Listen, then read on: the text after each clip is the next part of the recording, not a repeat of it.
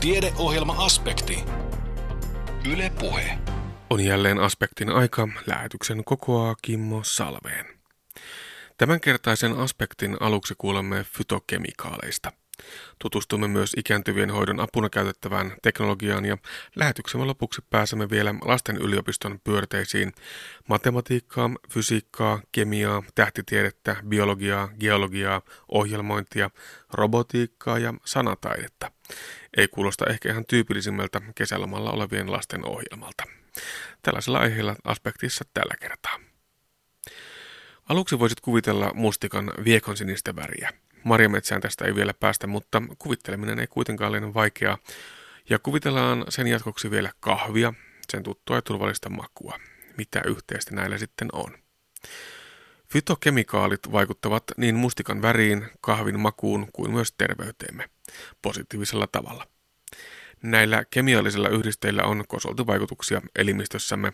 Fytokemikaalit muun muassa vahvistavat suoliston toimintaa ja puolustusta, vaikuttavat insuliini- ja sokeriaineenvaihduntaan sekä vaikuttavat veren rasva-arvoihin.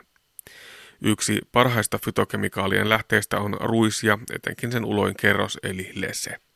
Leseen sisältämät fytokemikaalit ja kuitu mahdollisesti selittävätkin lukuisissa tutkimuksissa havaittuja viljojen terveysvaikutuksia.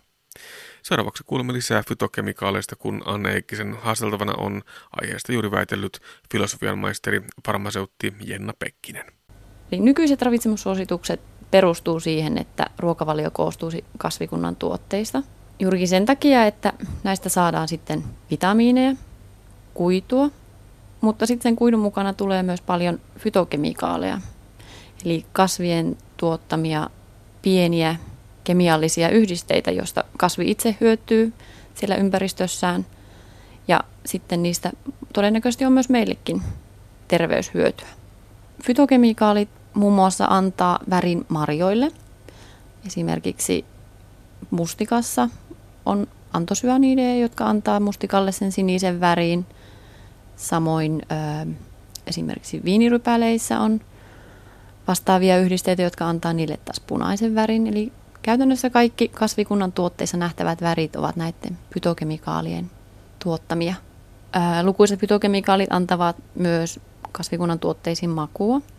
Esimerkiksi kahvissa on kahvihappo, joka tuo siihen oman arominsa. Ja sitten kahvissahan on myös kofeiinia, joka on myös fytokemikaalia. Se antaa piristystä päivään, varmaan aika monenkin päivään.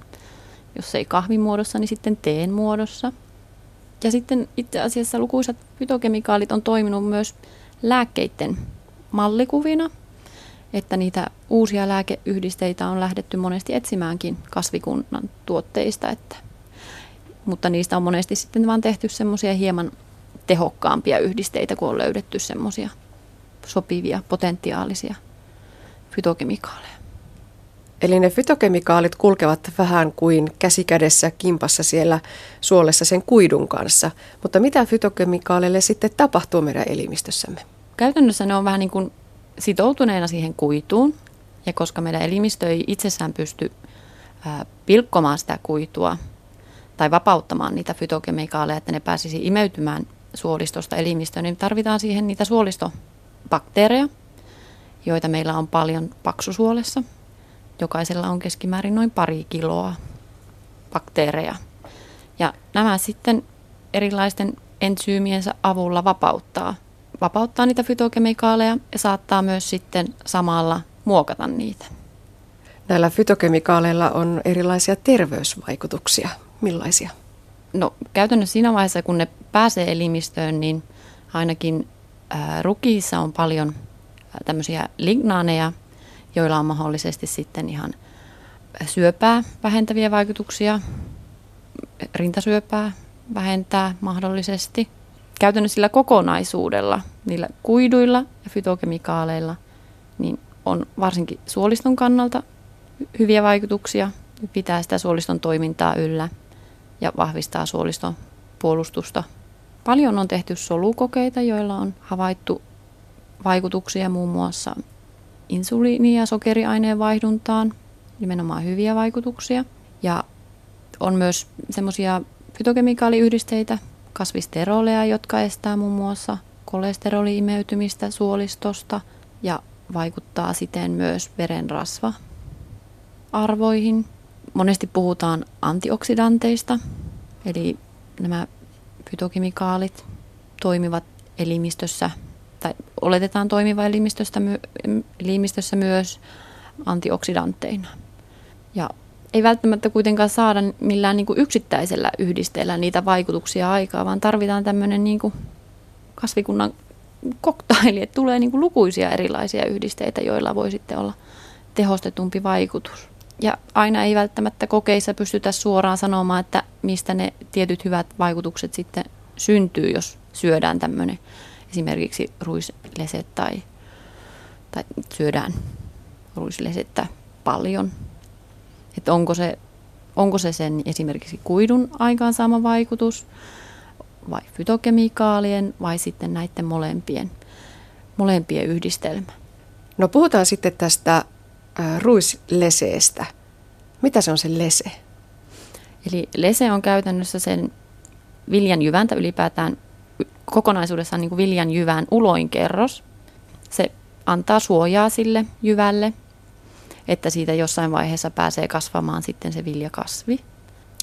Se suojaava kerros muodostuu nimenomaan siitä kuidusta ja sitten sen kuidun tukena on paljon fytokemikaaleja, on fenolisia happoja, jotka tekee siitä kuidust, kuiturakenteesta sitten paljon vahvemman ja se suojaa sitten myös sitä ulkoisia olosuhteita paljon paremmin. Ja sen myötä se lese on hyvin kuiturikas ja se onkin sen jyvän kaikista nimenomaan kuiturikkain ja fytokemikaalirikkain osa. Ja yleensä ottaen se ö, jyvä voidaan jakaa niin kuin kolmeen eri osaan. Et siellä on semmoinen jauhoydin, joka muodostaa yli 80 prosenttia siitä jyvän painosta. Ja siinä on pääsääntöisesti sitten ö, lähinnä energiaa hiilihydraattien muodossa, jonkin verran proteiineja, mutta poikkeuksellisen vähän sitten kuitenkin kuitua. Mutta esimerkiksi vehnän ja rukiin välillä on kuitenkin sen verran iso ero, että rukilla siinä jauhoytimessä niin on myös paljon tai yllättävän paljon kuitua. Et sen takia ruis kokonaisuudessaan saattaa olla parempi vaihtoehto vehnälle. Onko se usein näin, että me harmillisesti emme käytä sitä jyvän ulointa kerrasta, vaan kuorimme sen pois ja sitten käytetään niitä vähemmän ravintorikkaita osia? No melkeinpä joo. Eli perinteisesti leivontateollisuus on kuorinut sen jyvän ulkokerroksen pois ihan sen takia, että se jauhojen leivontalaatu paranee. On helpommin kohotettavissa pullataikinaa tai muuten. Mutta samalla siinä sitten poistuu ne kaikki hyvät asiatkin myös siitä jyvästä, näin niin kuin karkeasti ottaen. Sä olet Jenna Pekkinen tutkinut väitöksessäsi ruisleseen syöntiä ja tullut siihen johtopäätöksen, että se lisää ennestään tuntemattomien bioaktiivisten yhdisteiden erittymistä virtsaan. Puretaanko tätä hieman? Ne bioaktiiviset yhdisteet, ne ovat nimenomaan niitä fytokemikaaleja. Mitä mm. sitten? No joo, eli tässä tutkimuksessa löydettiin uusia, todellakin uusia yhdisteitä, joita ei ole aiemmin yhdistetty rukiiseen ja joiden ylipäätään erittymistä virtsaa missään olosuhteissa ei välttämättä ole aiemmin edes huomattu. Eli nämä on vähän semmoisia aminohappojen kaltaisia yhdisteitä. Ja aminohapot taas ovat proteiinien rakennusaineita. Eli nämä uudet yhdisteet ovat samanlaisia itse asiassa kuin tämmöinen nimeltä glysiinipetaiini. Tunnetaan perinteisesti petaiinina, jota saadaan, tai jota on paljon nimenomaan siinä jyvän lesekerroksessa. Ja tällä on, itse asiassa tämä on semmoinen yhdiste, jota meidän jokainen elimistösolu tarvitsee. Eli se pitää solun rakennetta yllä, nestetasapainoa siellä yllä ja osallistuu mahdollisesti moniin biokemiallisiin reaktioihin. Ja sitten nämä uudet yhdisteet ovat aika lailla samankaltaisia, mutta että kun tässä glysiinipetainissa, vanhassa tutussa petainissa on glysiiniaminohappo, niin näissä muissa on sitten muunlaisia aminohappoja. Ja sinänsä mielenkiintoinen löydös, että kun sillä glysiinipetainilla on niin tärkeä tehtävä elimistössä, niin voisi, mikä tehtävä sitten näillä voisi olla. Eli meillä ihan tarkkaa niin kuin selvyyttä ei tullut siitä, että mistä nämä petainit voisi, tai uudet petainit voisi päätyä sinne lopulta sinne virtsaan tämä ruisdietin myötä. Mutta mahdollista on, että suoliston mikrobit tuottaisi näitä yhdisteitä. Me tutkittiin muutama itse asiassa ruislesettä sisältävä leipätuote ja me ei löydetty niistä kuin muutamaa petainia, että osa oli kokonaan havaitsematta tai jäi havaitsematta. Voiko tästä päätellä, että elimistö itse tuottaa sitten niitä? No sekin voi olla mahdollista, että elim, myös elimistö tuottaa niitä, että jos ei ole se suoliston mikrobit. Ää, mutta että siihen tarvitaan kuitenkin nyt se ruislese ja jotain, mikä se tuo mukanaan, että elimistö alkaa tuottaa näitä yhdisteitä. No voiko tästä edelleen vetää sellaisen johtopäätöksen, että se ruisleseen syöminen, niin nyt jos koskaan sitä kannattaa tehdä? Ehkä periaatteessa voisikin. Ja varsinkin sen takia, että se kuitenkin tuo siihen ruokavalioon lisää kuitua mukaan ja sitten näitä y- yhdisteitä. Ja ei se varsinaisesti ole haitalliseksikaan todettu. Tässä sun väitöksessäsi vielä lesettä muokattiin semmoisella entsyymikäsittelyllä ja, ja sitä myötä saatiin vapautettua vielä entistä enemmän niitä fytokemikaaleja ja tehostettua niiden fytokemikaalien pääsyä suolistosta verenkiertoon. Eli pitäisikö sitä lesettä muokata, jotta elimistö voisi sitä entistä paremmin hyödyntää? Tämän tutkimuksen perusteella näyttää siltä, että siitä lesen semmoista ensymaattisesta muokkauksesta on hyötyä. Eli käytännössä mitä nämä ensyymit sitten tekee, niin ne hieman pilkkoo sitä kuitua pienempiin osiin ja samalla vapauttaa tietyn tyyppisiä fytokemikaaleja siitä kuidusta, jolloin ne pääsee sitten imeytymään jo siellä suoliston yläosassa, eikä niiden tarvitse matkustaa sinne paksusuoleen asti, missä sitten mahdollisesti ne mikrobit vapauttaisi niitä. Ja itse tämän tutkimuksen mukaan silloin kun se, sitä lesettä ei kunnolla muokattu, niin se, ne fytokemikaalit matkasi sinne suolistoon, sinne paksusuoleen asti ja siellä selkeästi mikrobit muokkasi, muokkasi niistä fytokemikaaleista sitten myös pienempiä yhdisteitä. Jenna Pekkinen, tämä väitöksesi oli kokeellinen tutkimus, jossa käytettiin hiiriä. Miksi hiiret ovat hyvä malli tämän tapaisessa tutkimuksessa? Eli hiirillä kun tehdään kokeita, niin pystytään vähentämään sitä ulkopuolista vaikutusta. Ja varsinkin ravitsemustutkimuksissa niin se ulkopuolinen vaikutus, kaikki se muu ravinto vaikuttaa niin suuresti siihen, että miten tarkasti sitä asiaa pystytään sitten tutkimaan. Ja sitten hiirille pystytään paremmin räätälöimään se dietti, pystytään säätelemään, että mitä ne syö. Ei niinkään sitä, että miten paljon ne syö, koska nämä sai syödä niin paljon kuin halusivat käytännössä, kun nämä hiiret tulevat lähestulkoon samasta pesueesta, perheestä, niin ne ovat hyvin jo geneettisiltä lähtökohdilta hyvin samankaltaisia. Ja silloin niiden tämmöinen yksilöiden välinen vaihtelu on hyvin pieni. Toisin kuin sitten ihmisissä meillä on, toki meillä on valtavia ihmisten välisiä eroja kaikissa näissä, näissäkin asioissa. Toki nämä tulokset pitäisi niin kuin nyt seuraavaksi toistaa tai löytää, varmentaa ihmisillä, että ettei vaan ole niin, että ainoastaan hiiret tuottaa näitä yhdisteitä. Siitä ei tietenkään ole varmuutta, mutta kyllä meillä hieman tällä hetkellä jo näyttää siltä, että pystytään myös osoittamaan, että ihmisissäkin näitä yhdisteitä löytyy virtsasta, joten kuitenkin jäljillä ollaan. Ja se menetelmä, mitä tässä tutkimusmenetelmänä käytettiin, oli kohdentamaton metabolittiprofilointi. Puhutaan siis metabolomiikasta. Mitä se oikein on? Siinä pystytä, tai pyritään määrittämään mahdollisimman laajasti, mitä kaikenlaisia yhdisteillä, yhdisteitä meillä meidän näytteessä on. Ja se näyte voi olla vaikka esimerkiksi joku no, virtsanäyte, kudosnäyte tai sitten ihan joku kasvi, kasvinäyte. Et katsotaan sieltä, pyritään katsomaan mitä kaikkea, minkälaisia yhdisteitä siellä tosiaankin on. Ja koska me ei varsinaisesti ei pystytä niin kuin silmä, silmällä näkemään näitä yhdisteitä, niin tarvitaan siihen viimeisintä teknologiaa.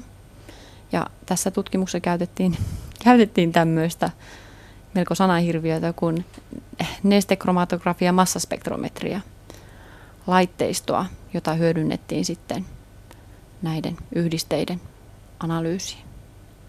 No miten tämä kohdentamaton metaboliittiprofilointi eroaa niistä perinteisistä analyysimenetelmistä? Onko se juuri se, että voi löytyä jotain sellaista, mitä ei oikeasti edes tiedetty etsiä? No juurikin näin. Eli äh, semmoiset perinteiset menetelmät, niin lähtökohtaisesti lähtee siitä olettamuksesta, että tiedetään, mitä halutaan analysoida siitä näytteestä. Tehdään se menetelmä sen mukaiseksi, että saadaan määritettyä pitoisuudet juurikin tietyille yhdisteille.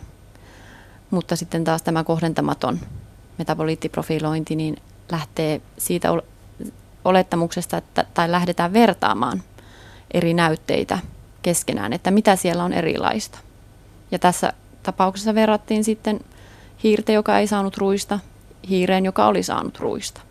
Ja pystyttiin huomaamaan, että siellä tuli sitten tämmöisiä yhdisteitä, mitä ei sillä toisella ryhmällä tullut ollenkaan. No voiko sanoa, että tulokset olivat jopa yllättäviäkin? No tulokset oli yllättäviä ja toivon mukaan laittaa myös viljapuolen tutkimusta nyt eteenpäin. Olet sanonut myös, että tämän menetelmän hyödyntäminen laajemminkin voisi vauhdittaa lääketieteen tutkimusta. Miksi mm. näin? Paljonhan tätä jo tällä hetkellä menetelmänä käytetään. Esimerkiksi lääketieteen puolella. Pyritään löytämään verestä esimerkiksi yhdisteitä, jotka kertoisi siitä, että onko vaikka riski sairastua tyypin 2 diabetekseen. Että löytyisikö sieltä semmoisia yhdisteitä tai yhdistelmiä, yhdisteiden yhdistelmiä, jotka kertoo siitä, että nyt tämä taudin esiaste on pahenemassa vaikka siihen pisteeseen, että syntyy diabetes. Se etu on juurikin siinä, että jos ei tarkkaan tiedetä, että mistä jotkut vaikka tauditkin johtuvat, niin pystytään nyt niin kuin lähteä tarkastelemaan, mikä siellä esimerkiksi veressä tai voisi kertoa, mitkä yhdisteet kertoisi siitä, mistä se tauti mahdollisesti johtuisi tai antaisi uusia tämmöisiä niin kuin ideoita sille, että pystyttäisiin paremmin selittämään taudin syitä. Näin kertoi filosofian maisteri farmaseutti Jenna Pekkinen. Hänen väitöksensä aiheesta tarkastettiin Itä-Suomen yliopistossa kesäkuun alussa. Ikääntyvien koteihin on tarjolla erilaisia robotteja ja ruoka-automaatteja, jotka ovat saaneet aika ristiriitaisenkin vastaanoton, mutta mihin teknologia meitä tällä saralla vie tai on jo vienyt? Juankosken kaupunki käynnisti uuden teknologian käyttöönottoon tähdänneen hyvinvointipalveluiden hankkeensa vuonna 2009. Nyt tuo toiminta on jo arkea. Mullistus tapahtui siinä, että kaupungin kotihoito pitää yhteyttä asiakkaisiinsa hyvinvointitelevision välityksellä. Kilautetaanpa aluksi 90-vuotiaalle Agnesille.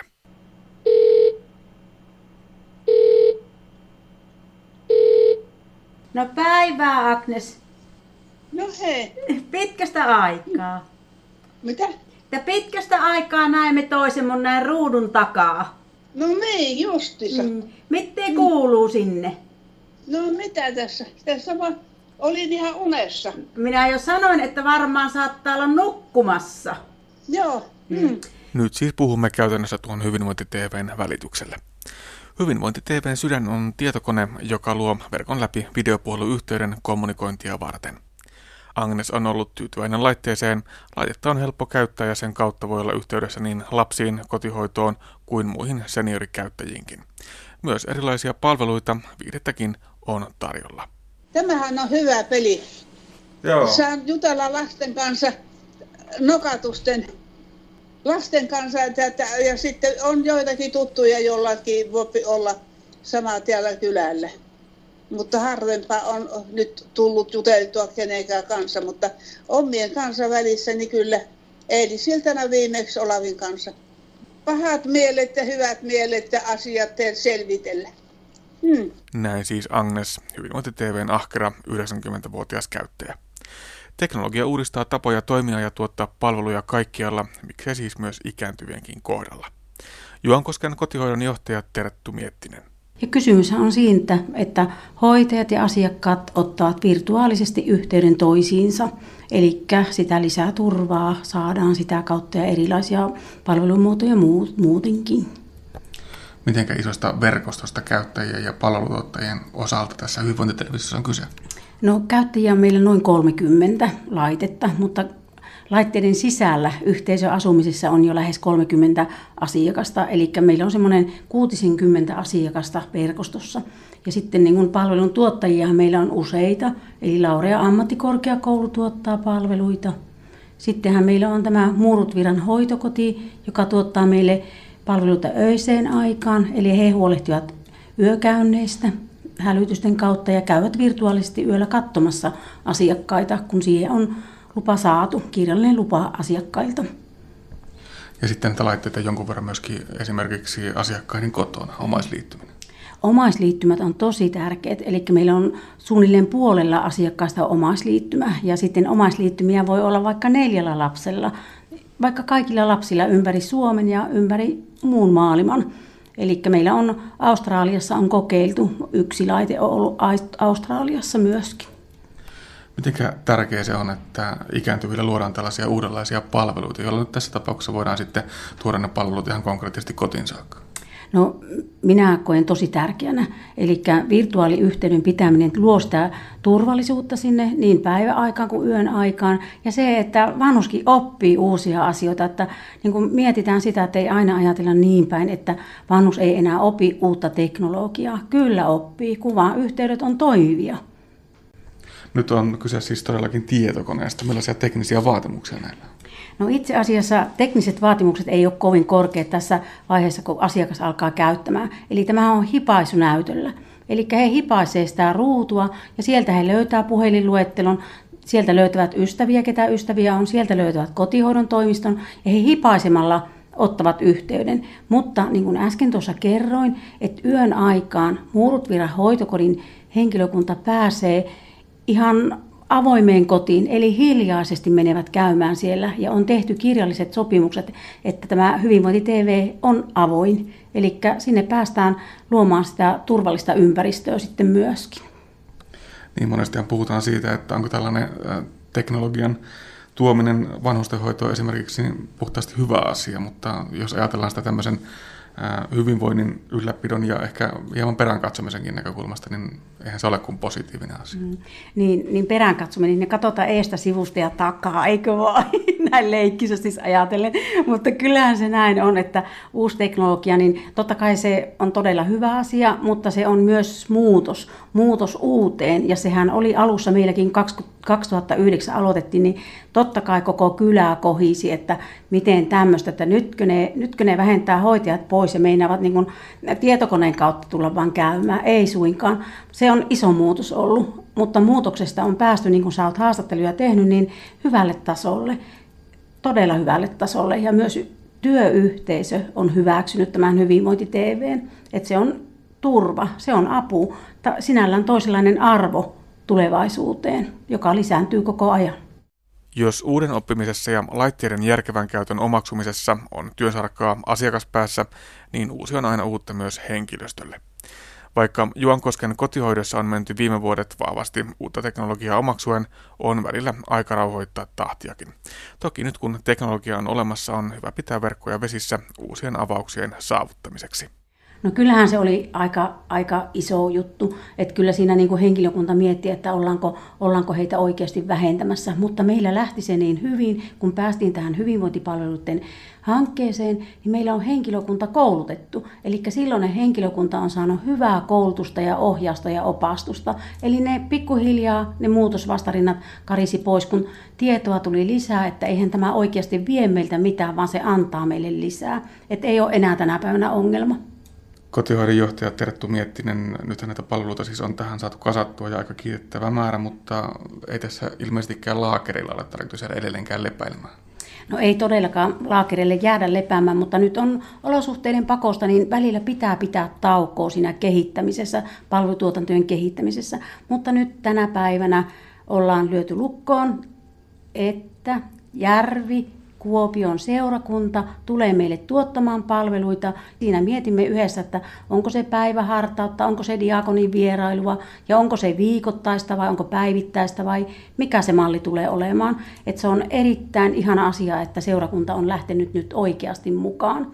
Ja samoin myös vapaaehtoisia ihmisiä toivotaan mukaan edelleenkin. Voi tulla niitä Juisen biisejä laulamaan sitten isä ja pieni tytär tai kuka tahansa, jota meillä on ollut. Se oli hyvin mukava asia, että paikalliset ihmiset tulis joko yksityishenkilönä tai sitten järjestöpainotteisena, eli kolmatta sektoria kaivataan mukaan tuottamaan palveluita. Niin tämä on aika vaikuttava tällainen interaktiivinen televisio ikään kuin joka ei ole pelkästään kaksisuuntainen, vaan siihen voidaan saada useita eri linkkejä, voidaan yhdistää useita koteja tai voidaan koota ehkä useampia ikääntyviä taas sinne yhden ikääntyneen luokse. Joo, se onkin tosi hyvä malli se, että kun perheeseen, perheeseen on hankittu hyvinvointi-TV, onko se sitten vanhus tai onko se keski-ikäinen ihminen, jolla on liikuntarajoitteisuus esimerkiksi, niin sinne voi päiväkahvi kylään kutsua vieraita. Että jopa on meillä ollut niinkin onnellinen tilanne, että on vanhus kuttunut vieraita, niin yhdeksän ihmistä on sillä jumpala ollut. Eli näitähän meidän kannattaa kehittää hyvin pitkälle ja ottaa mukaan just sitä kolmatta sektoria. Ja, ja myöskin on meillä jo päätökset tehty, että kansalaisopisto lähtee nyt mukaan aktiivisesti kehittelemään erilaista ohjelmaa. Ja siinähän meillä olisi tavoitteena se, että saadaan mahdollisimman paljon ihmisiä yhden ruudun äärelle.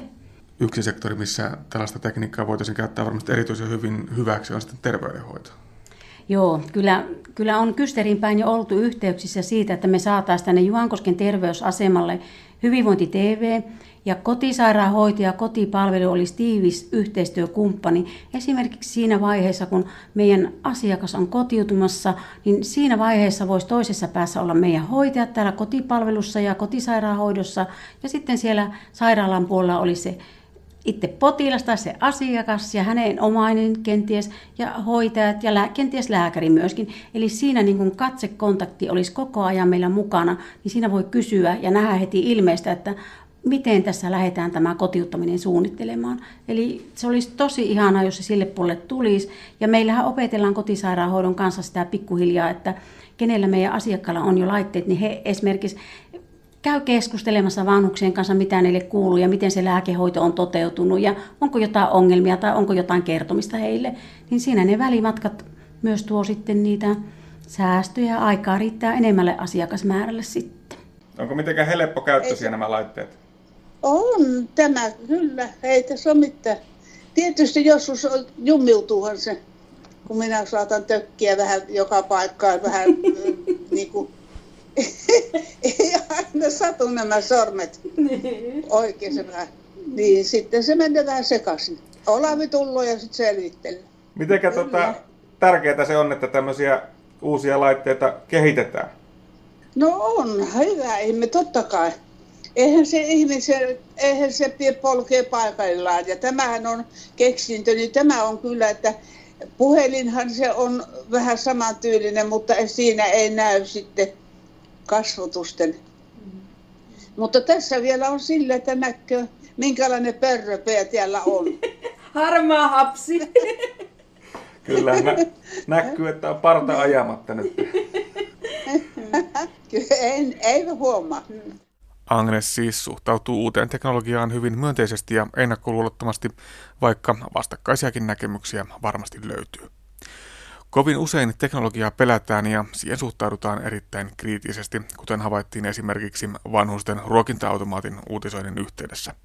Puhumattakaan siitä, millaisia reaktioita herättävät ikäihmisten seuraksi kehitetyt robotit. Kyllä se näin on, että to, todella suuria uhkakuviahan tässäkin on nähty ja tulee vastaan vieläkin tänä päivänäkin, vaikka näin monta vuotta on meillä ollut, että neljäs vuosi on menossa, niin toki aina tulee välillä omaisilta se, että näinkö tämä toimii, näinkö tämä toimii. Ja se, että tuosta ruoka-automaatista puhuttiin, niin sehän on oiva, oiva keksintö myöskin, että se ei ole ollenkaan huono ajatus, että myös jossain vaiheessa saattaisi tulla tällaisia automaattikoneita sinne kotiin, mistä saa sen ateria otettua. Eli hyvinvointipalvelut ensin hyvinvointiteknologian kautta, hyvinvointi-TVn kautta ja sitten lähdetään ohjeistamaan ja käymään läpi muuta, tekno- muuta teknologiaa sinne kotiin. Ja se ei välttämättä tarkoita aina sitä, että ne palvelut huonontuvat ja ehkä sitten se kaikki kontaktointi jää sieltä oikeasti pois, että se hoidetaan koneiden kautta. No ei ainakaan Juankosken kaupungin nykyinen ja silloinen sosiaali- ja terveysjohtaja Auli Sarnola, kun lähdettiin tähän hankkeeseen mukaan, niin meillä ei ollut tavoitteena se, että niin karsitaan palveluita, vaan nimenomaan sitä kehitetään niitä palveluja, otetaan mukaan yksityisyrittäjyyttä, vapaaehtoissektoria, eli niin kuin palvelun tasohan koko ajan kohenee siitä, eli laatua löytyy, erilaista laatua ja toimintatapoja, että ei suinkaan olla vähentämässä henkilökuntaa. No tuo hoiva on varmasti yksi asia, mikä tässä on, ja turvattomuuteen puuttuminen toinen asia, mutta varmasti näillä hyvinvointiTVn keinoilla ja palveluilla on myöskin aika aktivoivia vaikutuksia. Nimenomaan, että jos mietitään sitä Laurean ohjelmaa, niin siellähän tulee kuutena päivänä viikossa ohjelmaa. Ja se on jumppaohjelmaa, se on myös tietovisailua, se on monenlaista, mihin vanhukset pystyy osallistumaan. Ja samoin niin kuin meidän oma tuottama palvelu Juttutupa, niin sitä kauttahan on myös mahdollista olla yhteydessä ystäviin. Kaikki, ketä on tässä verkossa, meidän verkostossa, niin voi olla yhteydessä ja mikä sen parempi aktivointikeino on kuin nähdä toinen siellä ja ystävystä ja jutella. Että kyllä se on oikeasti totta, että sillä saadaan paljon hyvää aikaiseksi, mutta se vaatii panostusta niin henkilökunnalta kuin omaisilta ja vanhuksilta itseltään. Uusi teknologia kuitenkin maksaa. Houkuttimia silti löytyy, sillä sijoitettu raha voi tuoda sekä parempaa palvelua että säästöä ja maksaa näin itsensä takaisin, etenkin kun henkilöstön riittävyydestä ikäihmisten määrän lisääntyessä voi tulla paikoin suurikin ongelma. No, säästöjähän tulee ihan luonnostaan. Jos meillä on tämä malli tämän näköinen, mitä me on tässä aiemmin kertonut, eli se yöhoito. Eli yöhoidossa meillä ei ole yöpartio toimimassa kotihoidossa, vaan se Muurutviran hoitokoti huolehtii tästä yöpartion toiminnasta, eli lähes sata ihmistä on heidän palvelujen piirissä, niin sehän on luonnostaan ihan itsestään selvää, että kuinka paljon on tähän mennessä niitä taloudellisia säästöjä tullut. Ja edelleenkin toivon, että me kehitetään erinäisiä malleja. Ja myöskin se, että Juankoski, Murvesi, Säyneen, niin meillä on hyvinvointi TV myös toimistoissa, niin opitaan tehokkaasti käyttämään sitä, että palaverit pidetäänkin omalla toimistolla. Eli matkakustannukset tuo säästöjä myöskin. Matka, kun meillä on pitkät välimatkat ja se, se on koko ajan, rahahan siinä menee. Eli kyllä mä uskon, että meille on tullut taloudellisia säästöjä hyvin paljonkin. Tämä on siis jo tätä päivää Juankoskella. Mutta millainen tulee olemaan teknologian rooli ikäihmisten hoivapalveluiden järjestämisessä tulevaisuudessa? Näin siitä ajattelee Juankosken kaupungin kotihoidon johtaja Terttu Miettinen. Kyllä minä vahvasti luotan siihen, että teknologia kehittyy edelleenkin, että tämä ei ole päätepysäkki tämä hyvinvointi-TV. Teknologiahan on ollut niin kuin Juankosken kaupungissakin jo lähes 30 vuotta on ollut vanhuksille turvapuhelimia saatavilla, mutta siinä ei ole sitä kuvayhteyttä. Mutta sekin on ollut hyvä versio ja mun mielestä tämä on nyt niin kuin kehitystä eteenpäin, että me nähdään myös, myös turvapuhelimia olemassa kuvapuhelimen muodossa. Mutta hyvinvointi-TVllä sinä näet koko ajan toisesi. Eli molemmin puolin tulee teknologia kehittymään, tulee niitä laitteita, missä on aterioita viikoksi valmiiksi laitettu ja hyvin monenlaista tulee olemaan. Niin kuin nyt tänä päivänä on jo kehitetty hyvin paljon, että on äänimattoja, älymattoja olemassa ja on lääkedosettien dosettien ääniefektejä olemassa, että oletko muistanut ottaa lääkkeesi. Eli koko ajan kehittyy. Ja myös muistisairaiden kohdalla mietitään se oven avaaminen kerrostalossa, niin kenties onkin älymatto olemassa, että vanhus lähtee nyt ulos ja hetken päästä tiedetään, että onko mennyt vai eikö ole mennyt. Ja siihen tulee sitten auttia paikalle. Eihän tämä korvaa ihmistä. Ihmistä ei teknologia pysty korvaamaan kokonaisuudessaan, mutta se antaa tukea, antaa tukea siihen turvallisuuteen, yksinäisyyden poistamiseen. Kenties, kenties asioita voidaan hoitaa hyvinvointi-TV-välityksellä, että siellä on hoitaja toisessa päässä ja asiakas luettelee esimerkiksi, että mitä minulle kaupasta tuodaan tänään. Eli kyllä mä luotan siihen, että teknologia kehittyy hyvin suurille harppauksille millainen merkitys tällaisella hyvinvointi tai vastaavalla teknologialla sitten voisi olla tällaisen hyvin ikääntyville fokusoidun tiedon levittämisessä esimerkiksi? Erittäin, erittäin tärkeänä pidän sitä tulevaisuudessa, niin voisi olla juuri sellainen yhteys meillä, että missä eri asiantuntijat käy kertomassa asioista, joita vanhukset ei itse välttämättä saa mistään tietää. Tai sitten voi olla, että on niitä ongelmia, että minä en muista, että minulle on siinä akuutissa tilanteessa kerrottu tämä asia. Eli todella tärkeää olisi, että saataisiin tämmöinen, tämmöinen piste, missä oikeasti eri asiantuntijat jakaisivat sitä tietoa. Näin Juankosken kaupungin kotihoidon johtaja Terttu Miettinen saa nähdä, mihin kaikkien hyvinvointi TV vielä taipuu, muusta teknologiasta puhumattakaan. Tuo edellä kuultu ohjelma oli uusinta aspektissa kuulusta 10 kysymystä ikääntymisestä ohjelmasarjasta. Kuuntelet siis aspektia, jonka kokoaa Kimmo Salveen. Tiedeohjelma-aspekti. Yle Puhe. Ikääntyviä auttavasta teknologiasta vähän toisenlaiseen teknologiaan, vaikka robottiakin ikäihmisten apuna varmasti nähdään, Matematiikkaa, fysiikkaa, kemiaa, tähtitiedettä, biologiaa, geologiaa, ohjelmointia, robotiikkaa ja sanataidetta. Kun tuota listaa miettii, niin ihan aluksi ei uskoisi, että tässä on lista koululaisten kesäpuuhista, mutta näillä mennään mitä innokkaimmissa tunnelmissa Snellman kesäyliopiston lasten yliopiston tiedeleireillä ja kursseilla. Tavoitteena on saada aikaan ihmettelyä ja herättää lasten mielenkiinto tieteisiin. Ja näin kävi ainakin robotikkaleirillä, jonka tunnelmia Anne Heikkinen kävi kuulostelemassa. Opettaja Erkko Saviaro opastaa robottiautojen ihmeelliseen maailmaan. Nyt kun me ruvetaan pyörittelemään tuota, niin autoa, niin meidän pitää aloittaa siitä yksinkertaisemmasta asiasta. Millä se tuommoinen auto liikkuu? Sähköllä. Ja nyt sitten, tota, niin mäpäs piirrän tähän moottoriin. Se on, jokainen varmaan on nähnyt sähkömoottori. Se on tuolla noin. Ja sitten siinä lähtee kaksi tämmöistä lipaaretta näin. Jos minä pistän tähän näin, tuon pistän plussaan, tuon moottorinavan, ja tämän pistän nollaan, tai maadotan sen, niin mitä silloin tapahtuu? Se liikkuu. Se moottori pyörii. Ja se pyörii siis tuohon suuntaan, eikö niin? Mm. Mitäs tapahtuu, jos mä kytken sen toisen päin? Eli mä kytken tämän saman moottorin, että tämä on plussassa ja tämä on nollassa, niin miten käy sitten tämän pyörimisen? Toi Niin? Niin? Se pysähtyy. En tiedä, ei pysähdykään. Se kulkee Niin. takaperin. Se pyörii toiseen suuntaan näin, eikö niin? Mm-hmm. Okei. Okay. Ja nyt me ollaan varmaan niin paljon valmiita, että nyt me voitaisiin yhdessä apuopettajien kanssa niin kasata nuo autot. Eli tuolta laatikoista haetaan autot ja sitten pistetään tuolla lailla noin niin kuin tuossa. Tälle. Ja niitä autoja... Me olemme siis opetelleet ohjelmointia tällaisella Arduino alustalla, Arduino ö, tuota niin, joka on tällainen yksinkertainen rivieditorilla käytettävä ohjelmointikieli. Ja tämä on robotiikkaohjelmointia siinä mielessä, että nämä ohjelmat siis ne toimii, ne tekee jotain toimintaa. Tässä tapauksessa nyt tämä ohjelmointi on tämmöisen auton ohjelmointi ja meillä on tämmöinen pikkuinen robottiauto, jossa on moottoreita, joiden toimintaa sitten ohjataan sillä ohjelmalla.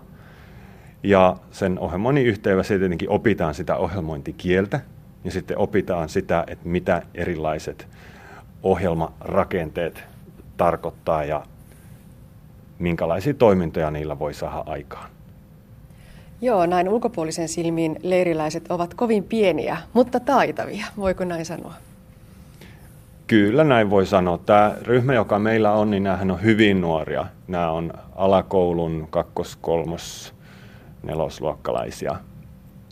Ja siinä iässä uh, ohjelmointi on enemmän, enemmän tällaista palikkaohjelmointia, tällaista ja leikkiähän sen pitää tietenkin aina olla. Ohjelmointihan on aina leikkiä siinä mielessä, että se on, se on kokeilemista ja löytämistä ja uuden yrittämistä ja sellaista.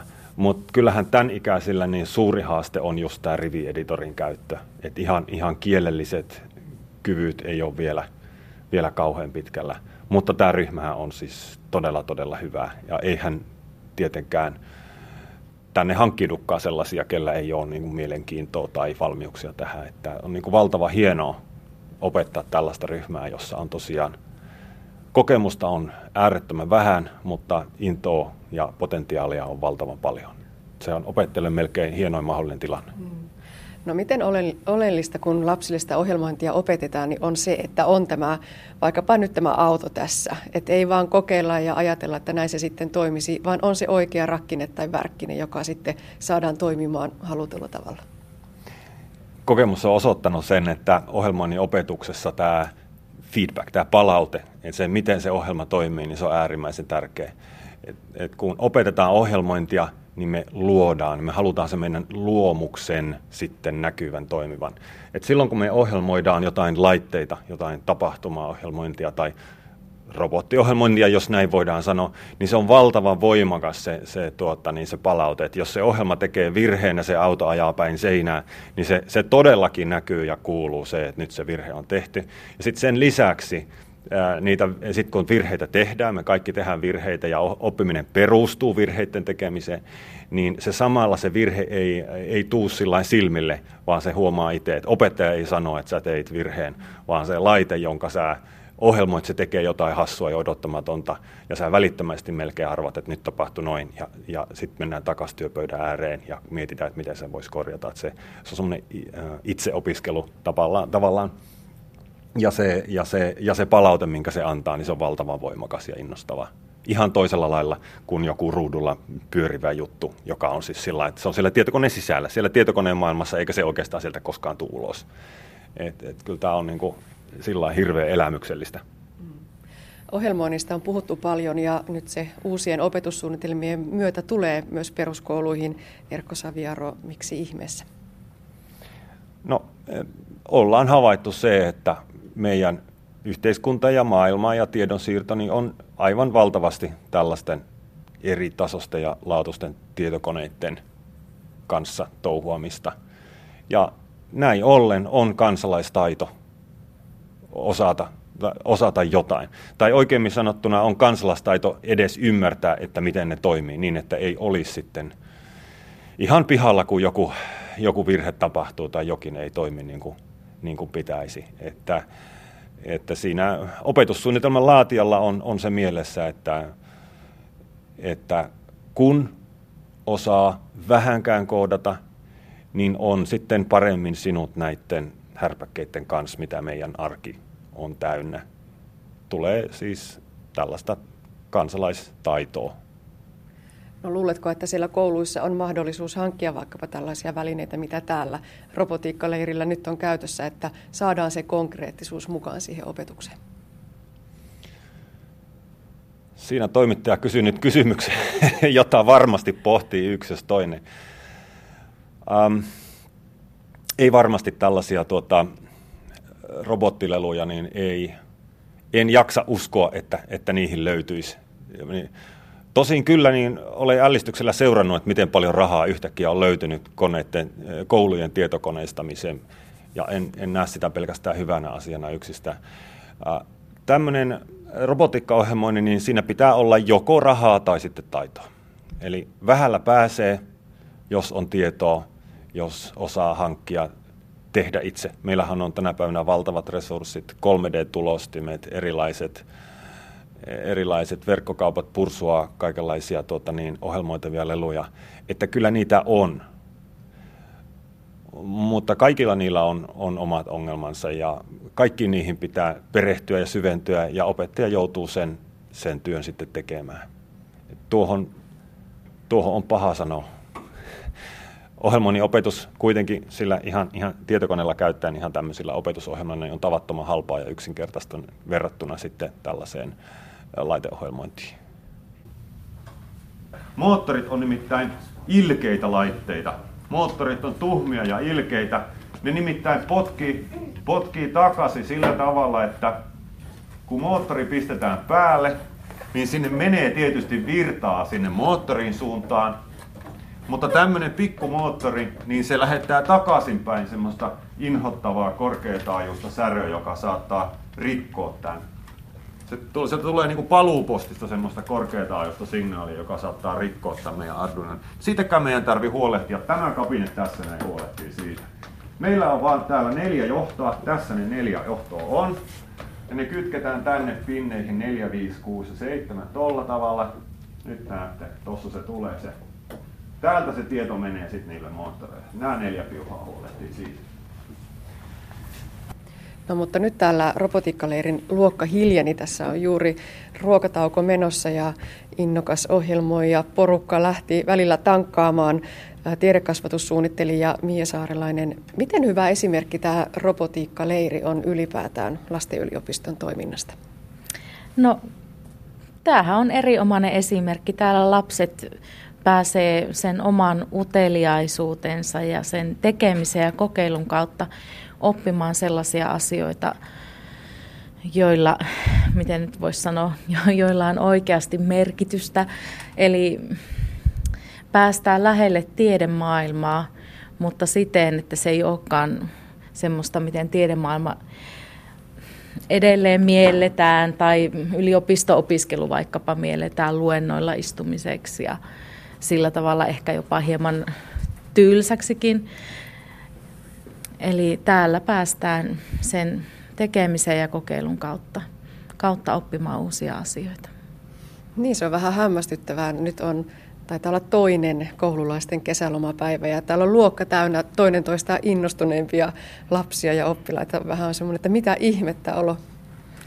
Niin, eli tietysti meillä, meillähän tämä ideologia tässä lasten yliopistossa on se, että kun lapset tulee tänne kouluvuoden jälkeen, niin he ei sillä tavalla tule toiseen perinteiseen kouluun. He tulee siitä, suuri osa meidän lapsista tulee ihan omasta halustaan, vaikka tietenkin tämä myös on erinomainen keino ratkaista tämmöisiä lasten hoidollisiakin ongelmia, mutta lapset tulee tänne omasta halusta innoissaan oppimaan ja tekemään uusia juttuja kavereiden kanssa ja sitten myös, sitten myös meillähän on täällä aivan loistavat nämä meidän opettajat että, ja ohjaajat myös, myös, että pääsevät aika kivaan, kivaan seuraan täällä. Ja onko näin, että nämä lastenyliopiston kaikki leirit ja kurssit niin täyttyvät aika nopeasti, eli ovat kovin kovin suosittuja? Etenkin just nämä meidän luonnontiedeleirit on sellaisia, joita tänä kesänä on siis täällä Kuopiossa kaksi. Tällä viikolla ensimmäinen ja ensi viikolla toinen. Sitten myös tämä tekniikka, robotiikka täyttyy hirveän hyvin ja ohjelmointi täyttyy, täyttyy myös. Että sitten meillä on myös semmoisia humanistisia sisältöjä, olevia leirejä tai kursseja, niin niille välille joutuu vähän haeskelemaan. Mutta tänä vuonna esimerkiksi juhannusviikolla oleva maaginen metsäleiri, jossa on sanataidetta, sanataidetta luonnossa liikkumista, liikkumista ja tämmöistä luonnossa rakentelua, niin se kyllä on myös tällä hetkellä täynnä, että hirveän hienosti ollaan täällä onnistuttu. Mutta silti kun puhutaan sitä lasten yliopistosta, niin onko näin, että siinä on aina se tiedemaailman kytkentä mukana, että ihan mitä tahansa sellaista vapaa-ajan ohjelmaa se ei voi olla? Kyllä, meillä idea on se, että nämä pohjautuvat johonkin yliopistolliseen tieteen, tieteen alaan. Eli no vaikkapa se maaginen metsäleiri, niin siellähän, me, siellähän käsitellään, mennään niin tämmöiseen sanataiteeseen ja sitä kautta sitten – sitä kautta päästään niin tämmöiseen no, kielen maailmaan. Ja sitten nämä luonnontiede, luonnontiede ja tekniikka tai tänä vuonna tämä robotiikka, niin niiltähän löytyy. Luonnontiedeleirillä meillä esimerkiksi on ihan perustieteitä. Siellä on matematiikkaa, fysiikkaa, kemiaa.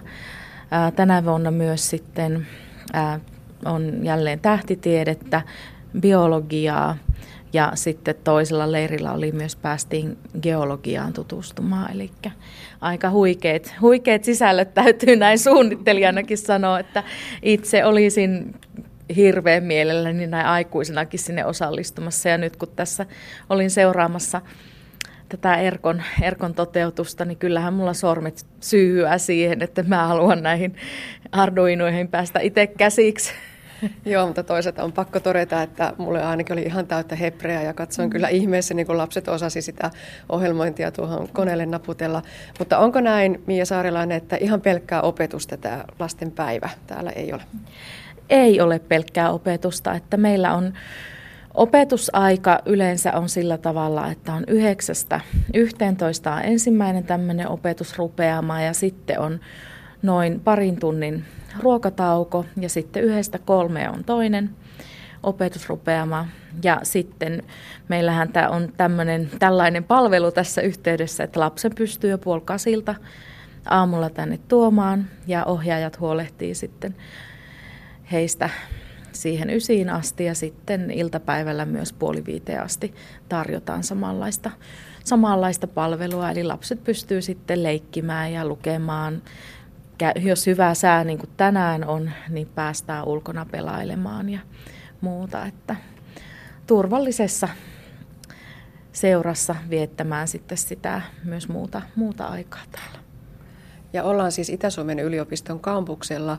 Voiko tästä olla niinkin kauaskantoisia seurauksia, että sitten aikanaan niin ehkä tänne on helpompi hakea ja tulla opiskelemaan, kun on jo jollakin tavalla ja tasolla se tila ja yliopisto tuttuja?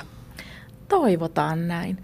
Että Itä-Suomen yliopistohan on meidän yhteistyökumppanimme tässä, tässä toteutuksessa. Eli Snellman kesäyliopisto ja Itä-Suomen yliopisto tekevät tässä kyllä eri omasta yhteistyötä. Me saadaan yliopistolta tilat, saadaan myös hieman esimerkiksi jonnekin biologiaan, kemiaan, saadaan siis laboratoriotiloja ja siellä sitten osittain myös saadaan vaikkapa jotain reagensseja ja muuta yliopistolta, yliopistolta käyttöön ja, ja toivotaan näin. Sitä uskon, että myös meidän tämän kesän leirit avannut luonnon- ja metsätieteiden tiedekunnan dekaani Jukka Jurveliin toivoo myös. Hän, hän eilen, eilen kyllä oli pitänyt hienon avajaispuheen. Joo. Ja, ja samoin vielä yksi näkökulma. Ohjaajat ovat pääosin tämä yliopisto-opiskelijoita, jotka saavat kurkata sitä omaa alansa Ää, nyt tosi kivasti. No itse asiassa ohjaajat ei ole. Eli tota, meidän ohjaajat on taustaltaan – moninaisia. Sieltä löytyy luokanopettaja-opiskelijoita. Ja on, on myös siis Itä-Suomen yliopiston opiskelijoita ohjaajan joukossa, mutta he ei, he ei välttämättä ole kaikki, kaikki tota, Itä-Suomen yliopiston opiskelijoita. Joo. Mutta meidän opettajista löytyy sitten sellaisia, jotka ovat valmistuneet Itä-Suomen yliopistosta, ehkä jopa jo Kuopion yliopiston ajoilta tai sitten nyt tällä hetkellä opiskelevat Itä-Suomen yliopistossa. No mitä luulet, Mia Saarilainen, mihin suuntaan lasten yliopisto tästä kehittyy? Ja taitaa olla jo nyt niin, että toimintaa on myös muulloin kuin näin kesälomien aikana. No tietysti toivotaan, että myös saataisiin nuorten tiedetoimintaa lisää. Eli kun nämä lapset nyt tästä kasvaa isommiksi, että heille olisi tarjota jotain, jotain sitten sitten kun ovat isompia tästä. Meillä on ollut myös esimerkiksi talviaikaan meillä menee peliohjelmointia, joka on tarkoitettu sitten vähän isommille, eli 12-17-vuotiaille. Viime kesänä meillä oli elektroniikkaleiri ja meillä on ollut elektroniikkakerho ja siinä taitaa ikää olla noin 13-16-vuotiaille. Mutta se olisi se suuntaus ja idea olisi se, että joka kesä saataisiin aina jotain uutta ja innostavaa tänne. Eli sitä toivotaan. Käydään vielä tuolla Erkkoa jututtamassa loppusanat. Äh, minkälainen kesäpesti on olla opettajana lasten yliopistossa?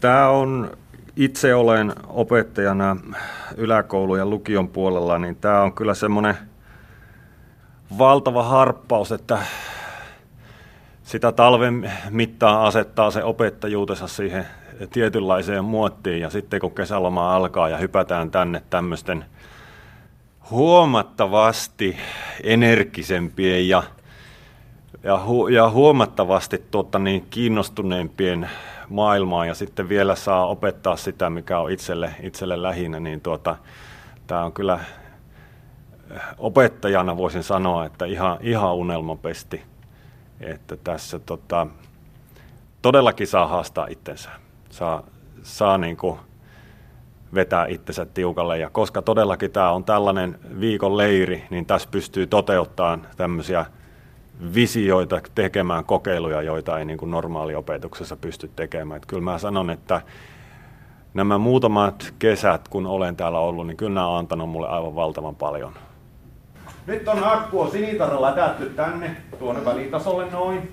Ja akku on tällä punaisella liittimällä kiinnitetty näin. Ja tämä roikkuu tänne. Nyt se on valmis.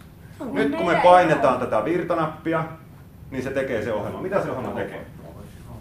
Päälle sammuu, päälle sammuu. Näissä tunnelmissa oltiin Snellman kesäyliopiston lastenyliopiston robotiikkaleirillä. Haaseltavina olivat opettaja Erkko Saviaro sekä tiedekasvatussuunnittelija Mia Saarelainen. Ja näin päätyy tämänkertainen aspektimme lisää aiheesta netissä osoitteessa kantti.net kautta aspekti sekä Yle Areenassa.